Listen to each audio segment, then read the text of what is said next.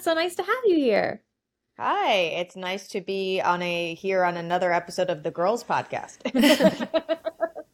I don't know if any of you the right age. I don't know if any of you the right age to watch the Amanda Show, but that makes me think of the Girls Room yeah. from there. Yeah, the Girls Room for reference. I was like, I don't know how old you guys are. I don't know what the generation was, but that's what I think of every time I say it. So just so you guys know, and so our, I'm sure all young female listenership to this podcast knows. Mm-hmm. Right. Okay, so Joanna, you wrote some stories this week. Let's just say that. You were right in the big news this week. As I tend to do. But you got all the big stories this week. That was all you. So very, very impressive. Good for you. A round of applause for you, Joanna. uh, um, so which would you rather talk about, Joanna? They're your brands, Fat Brands or Panera Brands? Well, I'd love to talk about both, but you know I can talk about Fat Brands all day. um, it's such an it's such an interesting company, to say the least. It's kind of a mild adjective, but it's, I guess, fascinating would be. It's just like a really interesting company to watch. Um, I thought that it, the time goes by so fast. When I was researching this story, um, I guess I had um, I had thought that their spending spree or acquisition spree happened more recently than it did, but it was twenty twenty-one. Uh, I thought the when, same thing. When they basic, I thought it was twenty twenty-two, but it was twenty twenty-one when they acquired pretty much everyone under the sun, uh, including most notably Fazoli's. Um, and this is pretty interesting because um, he, here is my prediction, right? So um, they just acquired Smokey Bones, which is, you know, their first foray into, into barbecue. But this is not the first time that they've worked with Sun Capital. What set off their acquisition spree was Johnny Rockets, which was purchased from uh, Sun Capital in twenty twenty. Do you know what else Sun Capital owns? Friendly's. Prediction so, there. I don't know.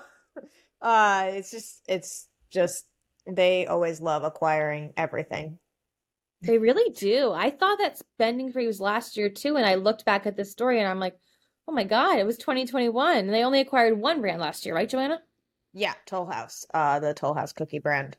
Um, I think it's just specifically the uh, the like store, the the retail or store area of Toll House, like not the um, not the grocery store products. So when uh, they when they made this these acquisitions in twenty twenty-one, I mean, what were you thinking? You wrote a really long piece on it that I think everybody should go read on N R N. But what do, what were you thinking when they were making all these acquisitions? So um, a couple of things about this is I do feel like when they did go on their acquisition spree, um, people were concerned, and because this is not normal behavior for a company, um, and usually acquisitions are much more thoughtful.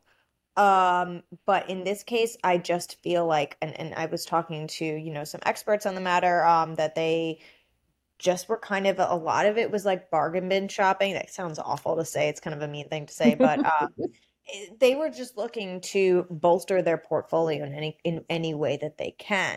Um, and I think that that's kind of their strategy, is just kind of bulldozing ahead and get, and building up as many stores and restaurants as possible. Um, and a lot of the, a lot of the brands, what, what a lot of the brands had in common, um, that, that they acquired is that they were struggling or had seen better days, but that's not the case here. I don't think. I'm not quite as familiar with Smokey Bones, but I feel like they're, they had been kind of up and coming and kind of a, they're kind of an interesting brand to watch. They don't feel like other brands that were kind of had their heyday already. Um, like, I feel like Johnny Rockets might be a good example of that. Well, so how does this fit into their portfolio? I know you said it's kind of a wide array of things, so let's put it that way. Um, yeah. But this is a casual dining barbecue concept. Right. So um, they are, they, they've never been in barbecue before. And so I think that they're just kind of looking to acquire one of everything. It just, that's kind of what it feels like, honestly. um, they, the, you know, the casual dining bit of it, I do feel like most or many of their brands, I will say, uh, I don't know if most, but many of their brands are casual dining. So that kind of fits in for sure. Um, and so, and then on top of all that, we haven't even touched upon, you know, the, um, Andy Wiederhorn's uh, legal troubles. Um, and so it, the Fat Brands has been out of the news for a while since the latest updates with that. And um, he is, you know, he stepped down from C E O, but he's still very much involved in the company, obviously. I mean, this definitely, this has, in my opinion, Andy Wiederhorn's footprints all over, uh, fingerprints all over it. Um, he actually, um, he put out a statement about uh, the, the acquisition of Smokey Bones. Also, I mean, the, the, the new C E O, uh, the new co-C E O also did, um, but he's still very much involved in the business. You would think they wouldn't want to make so much noise. Yeah, you would think. So, Leigh, you know, it's our, oh, oh, sorry. I was just here, like our financial experts. That's what I was going to preface it. I well, so I was gonna, I guess, as our financial expert, if you want to call me that. But I was just gonna pitch in that, like, it's funny, for as random as the acquisitions seem to be. You know, like Joanna said, they cover a range of segments, categories, like one of everything under the sun. And for all of Andy Wiederhorn's legal troubles, I also can't point to anything that says this isn't working. I feel like when they were in the middle of that acquisition tear two years ago, we were all just like waiting for the other shoe to drop. We were like, this is going to crash and burn, right? They're going to, like, somehow all of these restaurants are going to flop. Like, what? It didn't, it didn't make any sense. We had never seen anything like this in the restaurant industry before. But all of those chains are doing just fine. Twin Peaks just had like one of its best years ever. Um, I mean, we're going to get into top five hundred, but one of the things we talked about when we launched the top five hundred was like, holy cow, look at Twin Peaks go. And that's one that was acquired a couple years ago. The Johnny Rockets and the Fazoli's and those like kind of under the radar, maybe past their prime brands are doing well. You know, they're still in the news. They're making moves. Uh, so I guess like I'm pleasantly surprised by where we are at in the Fat Brands story, like right now. Um, and so, and like Joanna said, you know, Smokey Bones is already doing well. We talk about them a fair amount. They were part of our barbecue showdown earlier this year. Uh, so I'm actually a little eager and excited to see like what happens next there. Uh, what can Fat Brands do with it? Um, I just wanted to take a moment to, I, I, it's kind of embarrassing it's happening on air, but uh, I just wanted to make sure that I correct something I just said. Uh, Sun Capital like had sold Friendly's. Sorry about that, guys. That completely slipped my mind. I thought I was onto something. Anyway, they will obviously not be. I mean, hey, maybe they'll acquire Friendly's, but not from Sun Capital. Um, and I, I, I, I agree, Landa. I think that the um, the individual, many of the individual brands under Fat Brands it, are doing well, but as a whole, I mean, when I had done this um, earlier this year. I did a, a pretty lengthy, as, as Holly, as you mentioned, I did a pretty lengthy uh, breakdown of this. Um, and the finances, is it's hard to get in the weeds of it, but um, they're basic, just to, in layman's terms, they have a lot of debt. They have a lot of financial, they, I feel like financially, they've been on thin ice, thin ice for a while. And so, yeah, their strategy is just like, let's just keep acquiring and hope that that, you know, evens out. Yeah, I mean, that's a strategy. I don't know how good it is, but that's a strategy, and that's the strategy they're choosing to go with. Um, well, so let's kind of take it to the other side of this. That's Panera Brands. They've been doing really well. They acquired Panera Bread, and they that's their flagship brand, but they also, under the Panera Brands, have Caribou Coffee and Einstein Bros, um, and they formed this company. So now they have these two new executives in, Mike Tattersfield, the former C E O of Krispy Kreme, or he will be the former as of January first. Um, and then they brought in their the former C E O of Starbucks, who and they're both going to be on the board. Um, and so, Joanna, we were talking about this for an episode of First Bite, how Mike Tattersfield brought uh, Krispy Kreme through their I P O. So this is this looks like from the outside a move that is pointing right towards an I P O, but he won't start till January first. So is that something we're waiting on? And what do you think that's going to be, Joanna?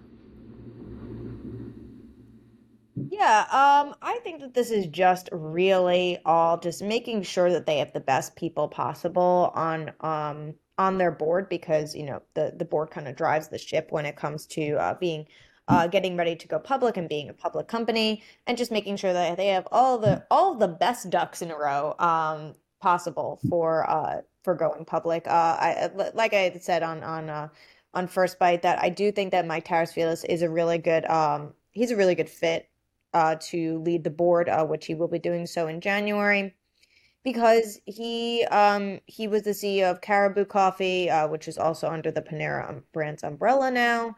Um, and he used to be on the Panera board. He he was previously on the Panera board. And so I just think that they're just kind of trying to find the best fits uh, possible. Um, and obviously, uh, Patrick Grismer, uh, he has some great experience as being uh, C F O of Starbucks. Um, Starbucks, one of the most financially lucrative companies, um, food service companies out there. And so, you know, he had to have done something right as C F O.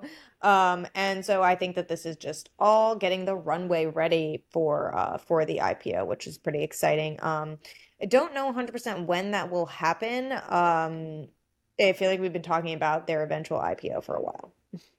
Yeah, a long time. We've been waiting for their new I P O to happen maybe for two years at this point, that it's been rumored that they were going for an I P O, and then they slowly develop Panera Brands, then they are beefing up their board, and it just, it seems like they're getting closer and closer, but Panera Brands, I think at this point, is maybe a year old that they did that at least. And so it's a really slow runway here. Yeah, for sure. Leigh Anne, I'm curious uh, your, your thoughts on that. Yeah, so it goes. I... Uh, this is one where I don't really have a lot of commentary to add until we see how it shakes out, because I feel like all of this preparation and taking their time, and they came really close to an I P O like a year ago and then didn't do it.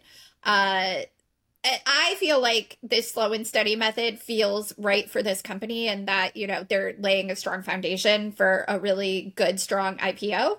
Uh, but we won't know until it happens. Maybe it's overcautious, um, over preparing. I really, I could go either way as far as predictions go on this one. It's a really interesting I P O market this year. There have been fewer, but the ones that we've seen have been really strong. I mean, Kava just like blew everybody away in the fast casual I P O space earlier this year. Uh, so it'll, I, I'm watching it very, very eagerly, but as far as like predictions and speculation go, I really don't have much on this one. Um, yeah, I think that uh, I think it's uh, I think it'll be really interesting to see exactly when it happens. I, I do agree that it's a, that it's it has been less of a feeding frenzy when it comes to uh, when it comes to you know the the I P O space and uh, companies going public. Um, I think that this is a better route for them, just because that um, actually, crazily enough, I just looked this up because apparently, as we've learned today, I have no concept of time. Uh, the whole, is Danny Meyer going to merge mm. with, uh, is Danny Meyer going to merge um, with Panera Brands and going public thing? Uh, that actually happened in twenty twenty-one. Uh, oh I thought it was, it, it was, it, time goes by fast. Um, At the time, I remember being like, what? This doesn't seem like a fit. Um, I think people were just, I mean, obviously it was, it was, uh, uh, it was Danny Meyer's investment group. So it wasn't specifically like, you know, Union Square Hospitality Group or anything like that. Um, but it, it was his, uh, his SPAC. Um, and so I do think that that would have been an odd fit. I think that this is a much, this is, like you said, Leigh Anne, this is a much better route for them to go. Um, And I think that uh, it'll be it'll be great to see them go public again, because they haven't been public since twenty seventeen. Um. So, yeah, I think that this this is this is definitely the right move for this brand, um, and I think that it will uh it will debut at a at a pretty substantial price, if I had to guess. I, I'm not going to put a number out there because I don't know, but. Yeah, I mean, it's it'll be interesting to hear sort of the return on investment of their beverage program, the sips, and their how many loyalty members they have, because they've said internally they have like sixty million. So I'm curious to see what those numbers are. I'm just curious to see behind the curtain at Panera, because they've introduced all these really innovative things over the past few years. I mean, Joanna, you and I are talking about all the tech that they have. So I'm, I'm curious to see how all of these have played out or paid off for them. Um, so... I'll be curious when they go public to really watch a lot of those numbers that we haven't seen for six years.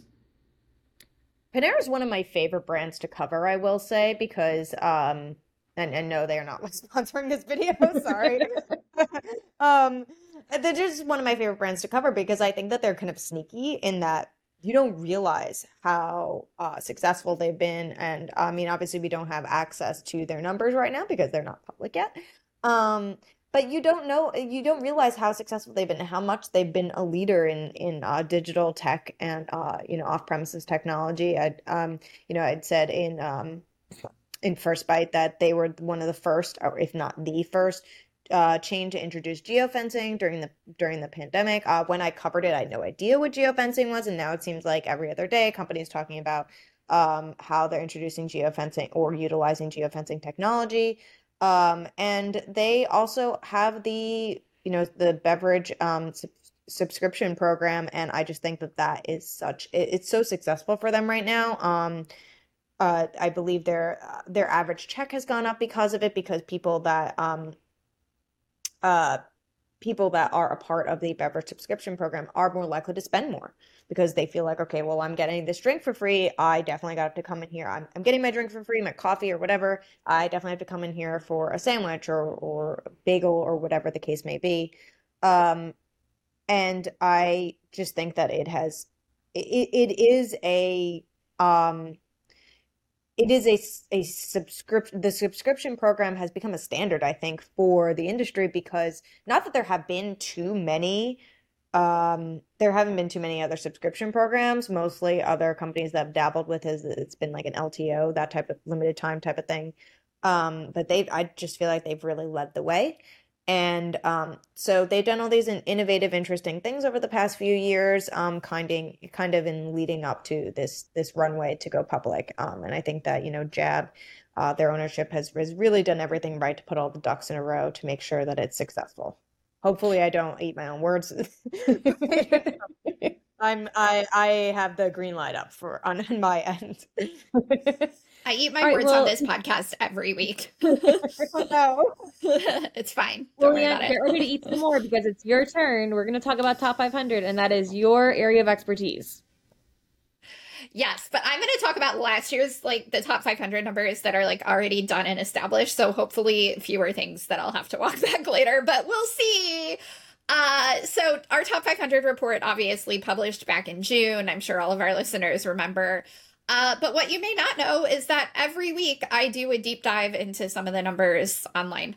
Uh, so I'm gonna, I've broken down all the full service segments already. So I'm just gonna talk through some of those and like a fun fact from each maybe. There are sixteen restaurant segments on the Top five hundred represented. Uh, six of those are full service. ten of those are limited service. Every segment grew sales last year. We've talked a lot about how great the industry did in twenty twenty-two. Obviously, year over year, it was lapping some rough stuff in twenty twenty-one. Uh, so some of this is not surprising, but it's still incredible. So we've got in the full service category, we've got what we call global regional, which are just restaurants that focus on like foods from a specific region, whether it's in the U S or uh, globally. The like regions represented in the top ten are Chinese, Japanese, Brazilian, Mexican, and barbecue. Uh, that was the fastest growing full service restaurant segment last year. Uh, system wide, that category grew by almost fifteen percent uh, by sales last year. So very impressive. We've got seafood and steak restaurants. Um, Lots of shuffling around in like the four through ten spots this year, uh, which is interesting. So if you're in the like seafood steak category, I like to say, keep an eye out. There's a lot of like movement happening in your category. Uh, we've got what we call American, which is like basically code for they primarily serve burgers and fries. Uh, something I love in this segment is that it has a newcomer in the top ten, and that newcomer is Lazy Dog, which we love here at N R N because Lazy Dog was a hot concept all the way back in two thousand nine. At the time, it had four units in Southern California, and now it's one of the ten biggest uh, restaurant chains in its category. So well done to Lazy Dog. And also, you know, all the chains in that segment had a very good year last year. There's Italian slash pizza. Couple chains in that category grew sales last year by over fifty percent. uh, which even for a really good year is still in like astronomical number. Uh, there's mid-scale dining, which is like what we sometimes call family dining colloquially.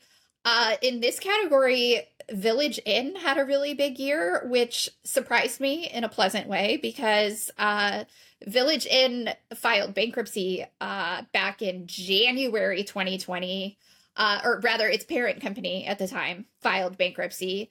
Uh, so it had a rough go of it for a couple years, but it opened twenty-four net units last year. So it is back on track. We love to see that with these brands that go bankrupt. Uh, we love to see them get their footing back. Uh, and then, of course, we have sports bars, which are always fun to look at. Uh, also, a big category last year with some chains that did some huge growth. So that's kind of an overview of how the full service uh, restaurants did last year. It's all broken down in much more detail online. Do you think that the increase of global cuisine has to do with the fact that the world is more global now than it was even a year ago? It could be. It could be, you know, consumers are seeking out different kinds of food. I think a lot of people got into some ruts in like twenty twenty, twenty twenty-one. We were all eating a lot of pizza and sandwiches and going the same places every day if we were going anywhere at all, or rather having those things delivered to our homes. Uh, so it could be consumers expanding their palates. Uh, that's definitely a good call. But yeah, I was I was uh, pleasantly surprised to see that category grow. And of course, barbecue feels a little out of place like in that category, but it just comes down to like having to file restaurants somewhere. Um, but for example, Smokey Bones falls into that category. Um, and we just said they had a great year. So yeah, that's definitely, definitely probably at least one contributing factor there. Well, you like cover full is, service, is just... and so full service is includes everything that, you know, you sit down for, but also that kind of struggled mm-hmm. with delivery over COVID. You, how do you think that's sort of played into the mix? Yeah, you know, like I said, um, full service as a whole had such a such a good year um, last year. You know, of the, those six categories, they all grew sales. Five of them added net new units. Um, But a lot of that does have to do with the fact that these numbers are measured year over year. So we're comparing twenty twenty-two full service to twenty twenty-one full service. And in twenty twenty-one, a lot of consumers were still not going to restaurants. They were having their food delivered or they were going to get takeout. And yes, a lot of consumers do tend to gravitate more toward limited service in that case. Uh, so I definitely think that that, you know, is a part of this. But at the same time, full service brands, as much as anyone else, have made huge strides in terms of their um, off-premises service over the last year or so. If I may briefly plug our October issue, which just went to press, uh, it's our annual off-premises report, and we get into a lot of the nitty-gritty uh, by brand, by off-premises type, um, and full-service restaurants are definitely making huge strides in that area. Joanna, I cut you off before, so what were you going to say? Oh, I was just saying that um, I think that barbecue has just exploded as a category in recent years. I feel like it used to be associated really with just like one-off independent restaurants uh, vying for the top position in, in Texas, but I feel like it's just, it's been introduced to most markets, and um, I feel like there are a lot of really interesting growing chains out there. Yeah, and I feel barbecue like soul is... food is another one. Mm-hmm. Go ahead, Leah. Yeah, I was just going to say the barbecue is fascinating because it can be broken down even further into like Texas barbecue and North Carolina barbecue. And like, it's so, like every state has their own style of barbecue. And I was fascinated when we did our barbecue showdown by how passionate consumers are um, about their favorite barbecue chain. Uh, people were really like throwing down in the comments for their favorite. So it's uh, definitely an interesting one to watch. And oddly enough, the winner of our barbecue showdown does barbecue from each place. It's not just a single type like Texas barbecue. It does barbecue from all around the country. So sure. Everybody just likes barbecue, period, I think, is what, what that is. And now I feel like having barbecue for lunch. That's what happens when you do the podcast show. And I... Kiss me on the podcast. You're hungry. Woo-hoo! Well, so I was going to say, you know, one of the restaurants we have as a hot concept this year is Cornbread, which is a soul food restaurant. And I feel like that's sort of the next level of what's up and coming. Where barbecue was a few years ago, I feel like soul food is coming up in that in the wake. Um, and so Cornbread wants to be a national chain. They're already franchising. Um, but I feel like it's it's also elevating a lot of people. Cuisine that, you know, hasn't really seen a lot of attention before, and and we haven't seen a chain like that. And I think that's going to be the next barbecue, and barbecue is going to be the next like Italian food or something. So I think we're all moving things up the line and moving into more flavors from the country and more areas that people necessarily haven't eaten before. Like, I don't know how many people in the Northeast have eaten soul food. So I think that's also an interesting thing that they could bring to the whole country. Yeah, it'll yeah, be interesting to keep our pulse on that, uh, on that segment in the coming years, and to see, you know, right now there are, I've said, you know, four or five regions in the top ten, five. So of those ten restaurants, they represent five regions. It'll be interesting to see, um, if and when more regions break into that category. Maybe we'll start breaking some of those out, you know? Yeah, that could be interesting. All right, well, thank you guys for joining me, and I'm going to throw it over to Alicia Kelso, who interviewed Frances Allen of Checkers and Rally's. Hi, this is Alicia Kelso. I'm the executive editor of Nation's Restaurant News. I am in Amelia Island, Florida, uh, for the Prosper Forum, and I am so excited. I've got Frances Allen here, the C E O of Checkers Rally's. Uh, fun fact, Frances and I have spoken several times throughout the past three years, but we are just now meeting in real life, real person for the first time ever, at, like an old friend. And I'm I'm so grateful that you took the time to talk to me today. So thank you, Frances, and welcome. Uh, absolutely, Alicia. It's a great, great to meet you in person, and uh, lovely to spend some time with you. Yeah, it's it's it's fun, always funny to translate the screen to, to real life. I feel like this is a strange year in doing that. But let's talk about Checkers Rally's, because we, um, you know, that's why we're here. So we're at about eight hundred total units for both brands, correct? Yes, that's correct. Okay, and from what I understand, our Data Central partners, um, both sales and unit counts were up year over year the past couple years. Um, so tell me, you know, what, what seems to be sort of working for you guys, especially given the challenging backdrop that we've been dealing with as an industry? Yeah, indeed. Yeah, last year was very difficult with uh, with inflation. I guess you could say the last three years have been difficult, between COVID and then with staffing and then inflation. And let's hope that this year we're actually settling down to normal, whatever new, the new normal is. I think where we've really um, changed over the last few years is leaning into e-commerce, delivery, uh, looking for ways of making the restaurant more efficient, uh, looking at ways to actually make our employees' lives easier. And so we've uh, dedicated one of our drive-through lanes to e-commerce, which was a huge benefit for both employees and the and the customer. And uh, and we've also put in voice-activated ordering at the drive-through, which makes that drive-through position so much easier.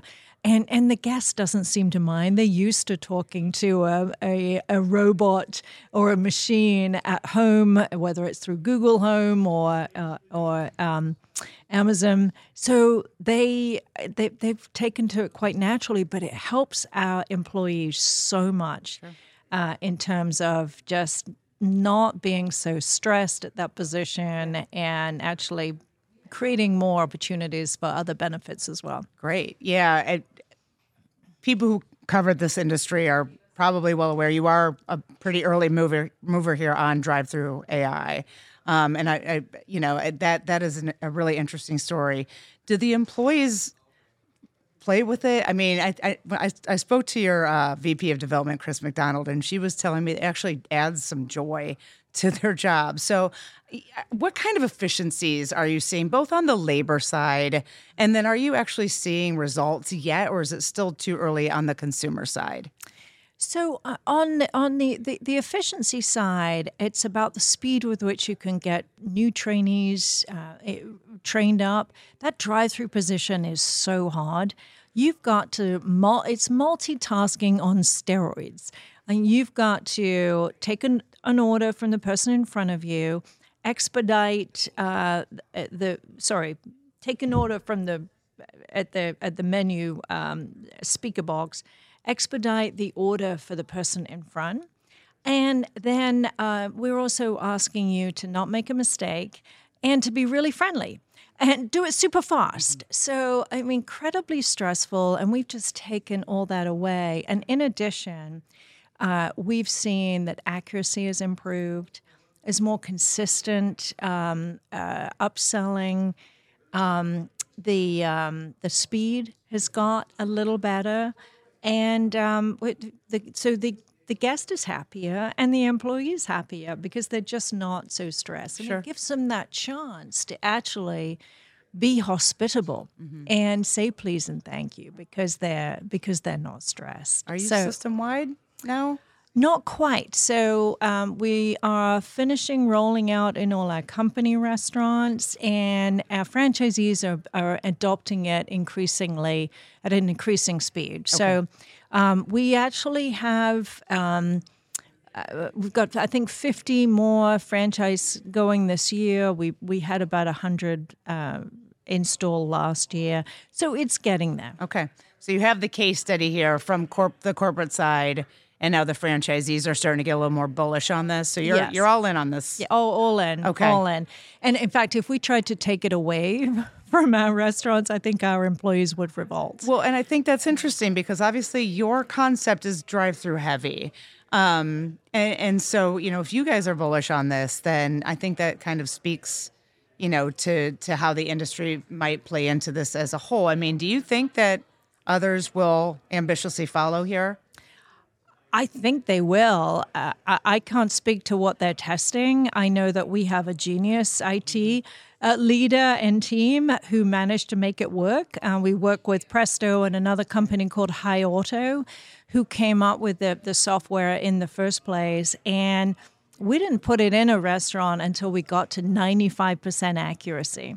And by accuracy, I mean in ninety-five percent of times, the machine would understand what the customer was asking for and and uh, not get confused. Mm-hmm. And now, to me, that's incredible because I have this kind of quasi-British American or is she Australian accent going on, and uh, Siri doesn't understand what I say. Uh, but we have uh, partners that have helped us develop a system where all the colloquialisms, all the, oh no, hold the ketchup, yeah. and can we go back and change, you know, ch- it, it, she follows along. We call her she because it's a female voice. Um, but it, it, it's quite incredible, and it's, uh, it's a result of um, genius I T people on both our side and our partner side that have made it happen. So I don't know why other companies aren't diving into it, but we're certainly thrilled. Great. All right. And you talked again about uh, labor efficiencies. Tell me how that's working on the kitchen side, because I know that you've sort of reconfigured things back a house right. and and just sort of paint some really quick color on on what that has, what, what that's meant, that project. Yeah. So uh, our, our restaurants, let's say they're an average of thirty, twenty-five to thirty years old. Um, and the kitchen equipment had just been placed. As we put, brought in new platforms, we put a piece of machinery where there was a space. And we did a study that, that uh, showed us that our employees at an average restaurant were collectively walking an additional mile, unnecessary mile and a half every hour. Uh, and so uh, that was a real eye-opening moment for us. Our our equipment was also old and needed updating. So we uh, we we undertook to do a whole kitchen overhaul, move pieces around, add pe- add pieces that it were going to improve the quality of the of the food and the ease of of training. So uh, we rolled that out, and we started rolling that out in twenty-one, and and uh, we'll finish this year. Great, and you're seeing some.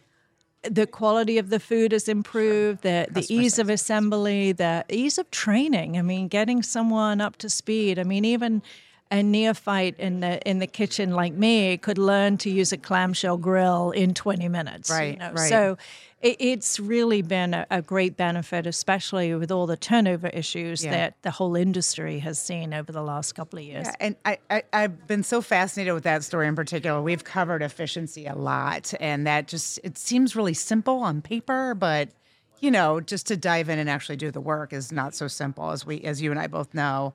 Um, You guys are also leading a little bit into more modular units for some of your development. Tell me a little bit about that. So we're actually, uh, we have a modular building. We fit on a, a, a, a footprint that's about half the size of other brands. Um, because we don't have a dining room, it's just double drive-through. Our brand has always been about ease and convenience, no kind of no-nonsense frills. And uh, so we um, ha- have been using a modular building. It's prefabricated. It cuts down the development time.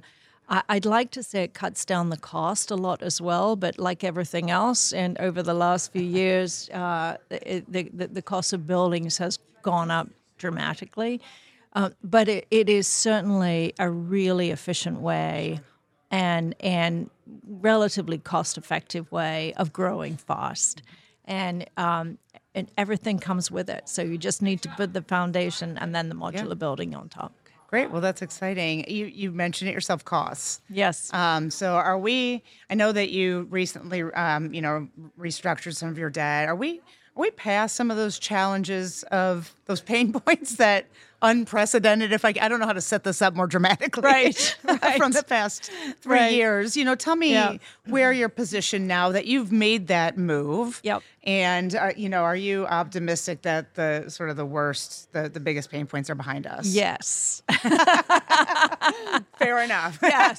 And, and, well, I mean, we've we've now got a much stronger balance sheet, uh, and I'm incredibly grateful to our lenders. That that know that we've got a lot of uh, a, a great future ahead of us, and they want to join in that future with us. Right. And so they've they've reduced the amount of debt um, that's on our books, and uh, and as a result, you know, very very healthy uh, balance sheet, lots of cash. So no, we're we're ready to go. Good, good. All right. Well, last question. What's next then? What what can we expect now that you feel better about the worst being behind us? Now that your balance sheet's healthier. So we're uh, two things.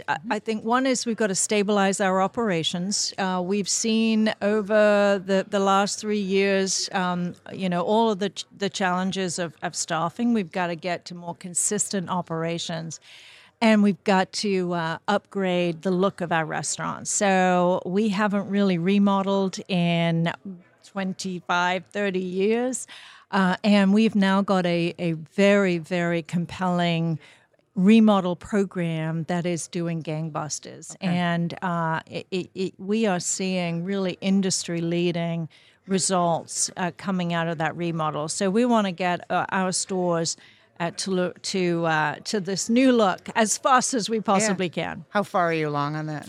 Oh, we've only got about ten stores so okay. far, but all of them are doing incredibly well. Okay. And uh, we're, we're really um, cost engineering okay. the, the remodel down to the absolute um, lowest cost we can, and, and then we'll be rolling it out. All right. I trust you'll keep me posted when we get more than ten. I would love to have that follow-up conversation with you. I would be delighted okay. to. I've got, okay. We've got five in Jacksonville. We, we've we've looked at how what happens when you remodel a whole market. Yeah. And uh, that market is on fire. Right. So right. I will be happy to come back and report. And you've got some optimism. It seems like you're optimistic, Frances. Absolutely. Okay. Yeah, I, we've got a great future ahead of us. Okay, great. Well, thank you for sharing, you know, all the updates on Checkers and Rally's, and it's always fun talking to you. I really appreciate your time. Likewise. Thank you. Great to talk to you.